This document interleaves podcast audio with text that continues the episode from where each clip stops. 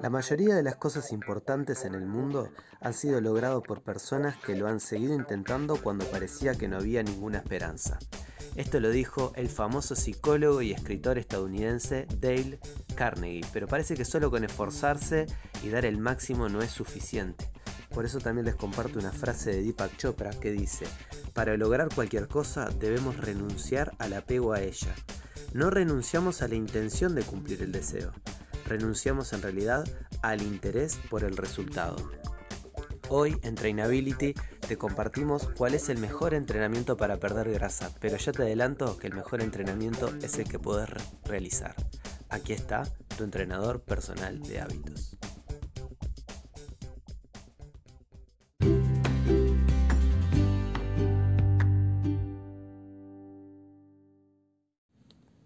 Muy buenos días amigos y bienvenidos a otro episodio de Trainability, tu entrenador personal de hábitos. En los episodios pasados estuvimos hablando de cómo podíamos hacer para perder grasa y esa grasa que perdíamos no recuperarla. En el episodio de hoy les vamos a compartir cuál es el mejor entrenamiento para perder grasa. Iremos compartiendo diferentes sistemas de entrenamiento, veremos ventajas y desventajas de los mismos entrenamientos y al final de este episodio también te compartiremos cuál será para nosotros el mejor entrenamiento para lograr ese objetivo. No te vayas de este episodio, quédate hasta el final que te comparto un regalo muy especial. Muy bien amigos, y antes de ir al tema que tenemos que hablar hoy, les recuerdo que si quieren saber más o seguirnos en las redes sociales nos pueden encontrar como et barra baja Rodrigo Luzardo en Instagram, Elite Training Uy en Facebook y también nos pueden encontrar como Rodrigo Luzardo tres en Twitter. Para estimular una pérdida de peso, en principio lo que tendríamos que lograr es un déficit calórico o un balance energético negativo. ¿Qué significa esto? Esto sigue uno de los principios básicos de la termodinámica, que es que los cuerpos que utilizan y generan energía pueden tender a utilizar más energía que la que consumen o viceversa. Cuando estamos en balance energético negativo o cuando estamos en déficit calórico, significa que las calorías o la energía que ingresa a nuestro organismo es inferior a la energía que nuestro organismo utiliza. En esos casos, cuando la, la cantidad de energía o las calorías que utiliza nuestro cuerpo son superiores a las que consumimos de los alimentos, nuestro organismo tiene que echar mano a los depósitos energéticos para sustentar esa diferencia que hay entre lo que comemos y lo que gastamos. Es así que si consumimos mil ochocientas, mil seiscientas calorías de la alimentación y gastamos dos mil, dos mil doscientas calorías, esa diferencia de quinientas, cuatrocientas calorías, nuestro cuerpo las va a obtener de los depósitos energéticos, en este caso de la grasa que tiene almacenada. Para lograr esto, bueno, hay dos caminos. Uno, que sería a través de la alimentación, que eso lo veremos en episodios posteriores. Y el otro es a través del entrenamiento, aumentar el gasto energético. Nuestro entrenamiento para perder peso tiene que, por un lado, estimular a esa pérdida de peso, es decir, aumentar el gasto energético. Pero además, idealmente, debería ser un entrenamiento protector para la masa muscular. O sea que el peso que perdemos en la balanza provenga de la grasa y no de la masa muscular. Es por eso que vamos a ver algunos estudios e investigaciones que comparten justamente estas dos cosas.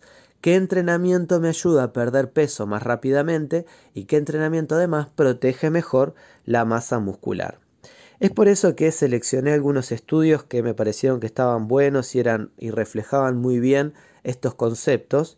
En uno de ellos, eh, que es un estudio realizado por la Universidad de Zaragoza en el año dos mil diecinueve, dividieron a nueve personas en tres grupos, los que realizaban ejercicio físico aeróbico de baja intensidad, que era una, un trote de baja intensidad durante cuarenta a sesenta minutos, los que realizaban un entrenamiento aeróbico de alta intensidad, o también llamado HIIT, que era un entrenamiento que se hacía con Eh, intervalos de trabajo y de pausa de corta duración pero de muy alta intensidad, y entrenamiento de fuerza combinado con ejercicios aeróbicos que podían ir intercambiándose. Algunos días eran aeróbico de baja intensidad y otros días eran aeróbico de alta intensidad. En todos los casos, en los tres casos, se intentó aparejar el volumen de entrenamiento, es decir, que todos entrenaban más o menos la misma cantidad de tiempo y más o menos a la, eh, utilizaban una intensidad similar en el caso de los que hacían H I I T o los que hacían continuo. ¿Qué se, qué se investigó y qué se descubrió en este estudio? Bueno, lo que vieron, lo que pudieron observar fue que las personas que hacían un entrenamiento de alta intensidad, el que realizaban el H I I T, tenían una mayor satisfacción ante el entrenamiento que los que hacían el aeróbico de baja intensidad y larga duración o los que hacían el entrenamiento de fuerza con H I I T o con entrenamiento de larga duración. Es decir, cualquiera de los tres casos, las personas lograban descensos de pesos similares en el periodo de tiempo que habían sido ocho semanas para este estudio. Es decir, que en ocho semanas los tres grupos de investigación lograban resultados similares, con la diferencia que los que habían realizado el entrenamiento de alta intensidad y corta duración manifestaban una satisfacción superior.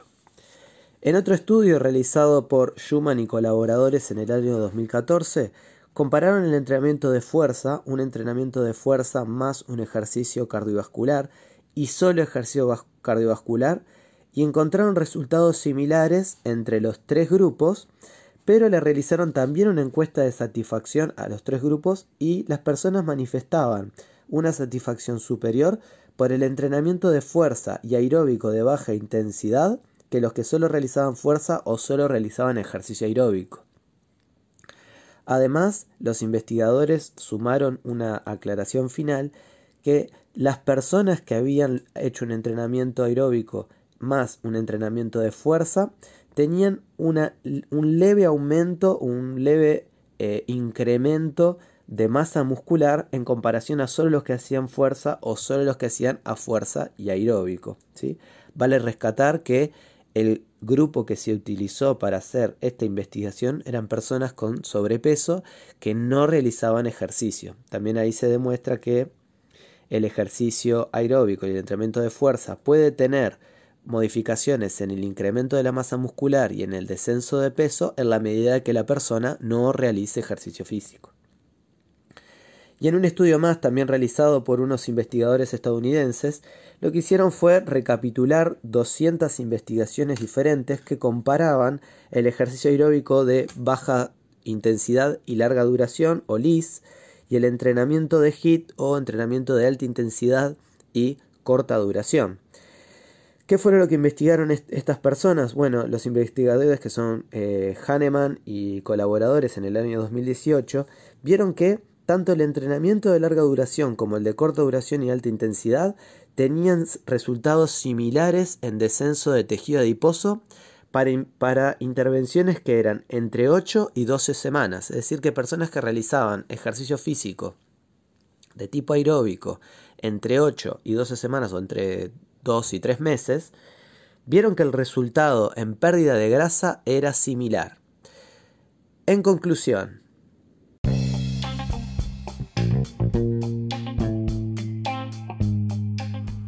cuando el balance energético es negativo, es decir, que se gasta más energía que la que se consume, el descenso de peso es asegurado. O sea que siempre que se produzca este balance entre lo que se ingiere y lo que se gasta, la pérdida de grasa se va a producir. La diferencia va a estar dada por el tipo de ejercicio que quieras realizar y la adherencia al plan y la conservación de la masa muscular. El entrenamiento de fuerza, como beneficio extra que tiene, es esa pequeña ganancia de masa muscular que se puede producir en las personas que no tengan gran nivel de entrenamiento, y además la protección de la masa muscular a la hora de entrenar y que no haya pérdida de masa libre de grasa durante el entrenamiento. Así que amigos, bueno, por aquí va el, el tercer podcast, el tercer episodio de este podcast. Eh, espero les haya gustado, les haya servido. Y como les decía hoy, eh, les tengo una sorpresa ahora para el final. Durante todo el mes de mayo vamos a estar haciendo un lanzamiento de un producto de, de nuestra marca, de Elite Training, que es un sistema de entrenamiento pensado para personas que quieran perder peso y ganar masa muscular o mantener su musculatura durante doce semanas.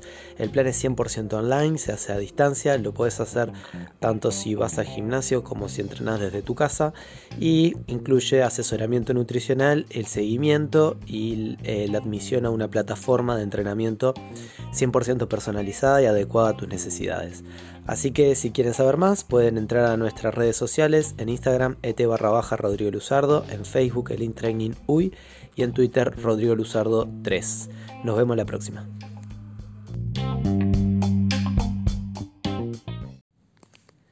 Bueno, y antes de comenzar, estaría bueno recordar qué es una dieta, y para la Real Academia Española, dieta es, son las sustancias alimenticias que componen los comportamientos nutricionales de un ser vivo. Del punto de vista de la raíz de la palabra dieta, proviene del griego, que significa diaita, y esto significa modo de vida. Es decir que, en definitiva, la dieta que la persona adhiera o que, o que decida tener va a estar regido en gran medida por el estilo de vida y el estilo de hábitos que la persona tenga, ¿sí? Entonces ahora lo que iremos viendo es diferentes tipos de dieta o diferentes tipos de planes de alimentación, o como a mí me gusta llamarle, abordajes, diferentes abordajes para lograr este descenso de peso. Una característica que tienen que tener todos los diferentes tipos de planes de alimentación para el descenso de peso es que tiene que tener una reducción calórica en relación al aporte total de calorías. Es decir, que el aporte de calorías tiene que ser inferior al gasto energético que la persona está teniendo. Siguiendo este principio, hay diferentes tipos. Por ejemplo, el clásico sería una reducción calórica moderada en el aporte diario. En este sentido, habría que calcular cuántas calorías la persona está gastando con su ejercicio, con su entrenamiento, con sus hábitos de vida, si es muy activo, si es poco activo, si está entrenando dos, tres, cuatro, cinco veces por semana, qué tipo de entrenamiento está realizando, y en función de eso se pacta una reducción calórica de entre doscientas cincuenta y quinientas calorías del valor total diario de calorías, ¿sí? Esto tiene varias ventajas, que lo que haría sería reducir eh, ese aporte calórico de una forma equilibrada y moderada, lo cual cuidaría la masa muscular, pero además los depósitos de glucógeno de los músculos. El glucógeno es el, el, el depósito de glucosa que el músculo tiene, y está muy determinado o está muy relacionado el rendimiento físico con esos depósitos de glucógeno. Entonces, este tipo de dietas contribuyen al descenso de peso, pero también cuidan a la masa muscular y que no haya pérdidas de glucógeno, ¿sí? Lo cual me va a permitir continuar entrenando. También puede ser la mejor manera para que se produzca esta reducción de peso y que a futuro la persona no recupere los kilos que perdió. Entonces me cuida la masa muscular, también va a cuidar el glucógeno muscular, pero además evitaría a futuro esa recuperación del peso. Como desventajas de esta clase de planes es que la reducción de peso se hace relativamente lenta, como la reducción calórica no es muy agresiva, el descenso de peso va a ser entre doscientos cincuenta a quinientos gramos por semana, ¿sí? Pero es una estrategia interesante para aquellas personas que quieran descender de peso y no lo quieran hacer de una forma brusca. También tenemos reducciones calóricas que, en lugar de calcularse y hacerse el, el, el cálculo en el día a día, se puede hacer en forma semanal. Y de esta manera podemos decidir días en donde hay una mayor reducción calórica de quinientas, seiscientas, setecientas calorías, y otros días donde el entrenamiento va a ser un poco más fuerte, más elevado, y en esos casos dar, eh, prescribir una dieta normocalórica. Tendríamos días de alto entrenamiento, días medios y días bajos, y en función de eso ir decidiendo qué plan de alimentación voy a adecuar a cada uno de esos días. Como ventajas, este tipo de abordaje de reducción semanal es un, ma- un poco más motivador y también un poco más divertido, porque todos los días o tenés como tres o cuatro dietas diferentes para hacer a la semana y las vas intercalando, vas ajustando el aporte calórico en relación al gasto energético. Puede estimular a la persona que realice más ejercicio físico porque sabe que un día tiene un tipo de alimentación, entonces adecúa su, entre, su alimentación al entrenamiento. Eso puede motivar a la persona a realizar un plan de entrenamiento un poco más estricto. Y tiene un mejor control del apetito porque no tenés todos los días una dieta que puede ser un poquito más restrictiva. Y de esa manera se ajusta un poco mejor a las condiciones de la persona. ¿Sí? Eh, como desventaja, requiere esa preparación previa del alumno para saber identificar qué alimentos debería comer dependiendo del día y el entrenamiento que esté realizando. Para eso se necesita una capacitación previa de la persona en saber identificar de qué manera poder alimentarte según el tipo de entrenamiento que tengas para cada uno de los días. Después existen dietas que tienen una restricción calórica no en el día o la semana, sino en el horario del día en donde lo puedo consumir. Dentro de estas dietas, las más conocidas son los ayunos, las dietas fasting o ayunos intermitentes, eh, que pueden realizar esta restricción de tiempo para el consumo de alimentos entre ocho horas las más moderadas y dieciséis horas las más agresivas. Consisten en suspender la alimentación durante este periodo de tiempo, con excepción de algunos alimentos que pueden ser infusiones o caldos muy bajos en calorías. ¿Sí? Entonces la persona tendría cierto momento del día para alimentarse y en otro momento del día tendría que suspender su alimentación. Como ventajas este tipo de alimentación es que pueden ser fácil de implementar para aquellas personas que no realizan muchos tiempos de comida durante el día. Por ejemplo, las personas que no suelen cenar o que les cuesta desayunar y durante la mañana no hacen entrenamientos vigorosos. Entonces, para esas personas podría ser una dieta interesante. También podría ser una opción válida a la hora de hacer, por ejemplo, una semana o quince días de ayuno en donde se busca un abordaje diferente para intentar estimular el descenso de peso y después reencauzar en una dieta tradicional, una restricción normal del aporte calórico. Eh, podría ser menos preocupante para algunas personas a la hora de seguir el plan, porque en lugar de estar pensando en que tiene que comer determinados alimentos, simplemente suspende el, eh, la alimentación durante ese periodo de tiempo. Y en algunos casos puede ser también motivadora porque tiene una reducción de peso relativamente rápida, sobre todo las que tienen restricciones de horarios entre doce y diez horas, porque como tenés periodos de tiempo muy largos sin estar consumiendo alimentos, se va a reducir entre ochocientas y mil quinientas calorías diarias. Como desventajas que tienen este tipo de dietas, bueno, en primer lugar es que no, no se acompaña con una educación alimentaria eh, adecuada para las necesidades de la persona. Entonces el individuo simplemente lo que hace es asociar: si quiero bajar de peso hago un ayuno y cada vez que quiera bajar de peso voy a ayunar. Pero claro, cuando regresa al hábito tradicional de comer eh, alimentos ultraprocesados o alimentos muy altos en grasa, bueno, cuando volvemos a esas condiciones, la persona recupera el peso que había perdido.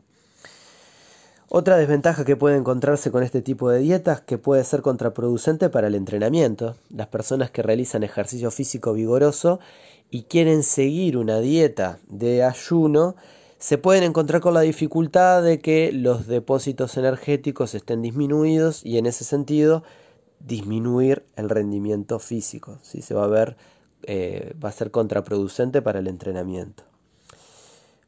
Eh, además puede comprometer la masa muscular, porque también si la reducción de, de calorías es muy elevada, la masa muscular puede verse, puede verse perjudicada.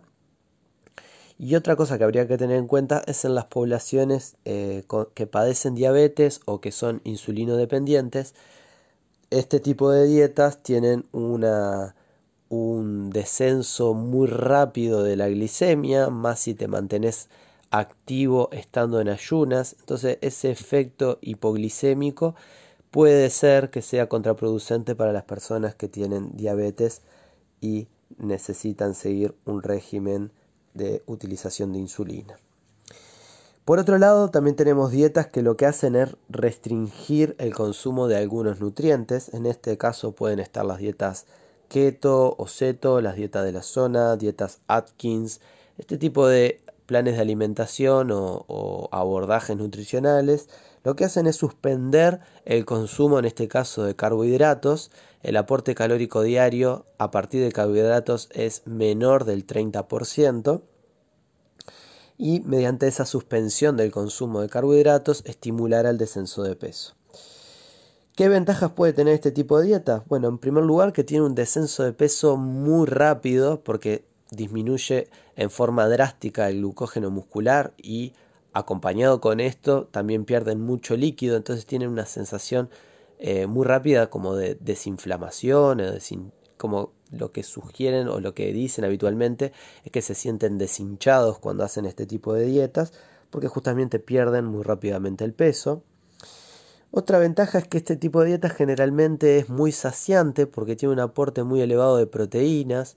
Usualmente se, se consumen entre dos y tres gramos de proteína por kilogramo de peso mientras se hacen este tipo de dietas. Entonces, como tengo un aporte elevado de proteínas, me siento más saciado y algunas personas manifiestan eso de no sentir apetito mientras lo hacen. Y puede ser práctica en algunas personas que ya están habituados a alimentarse de esta manera, ¿sí? Como desventajas que pueden tener, obviamente, es el bajo aporte de carbohidratos y por ende el descenso abrupto del rendimiento. Si la persona realiza un plan de entrenamiento muy vigoroso, este tipo de dietas no serían las mejores porque definitivamente lo va a sentir en el rendimiento físico. Además, otra cosa que puede ser desventajosa de este tipo de planes de alimentación es que se incremente el aporte de ácidos grasos saturados o de grasa mala, justamente proveniente de las carnes, huevos, aceites que se consumen en desmedida realizando este tipo de planes de alimentación. También es que a veces se confunde el consumo de alimentos industrializados cuando se realiza este tipo de planes.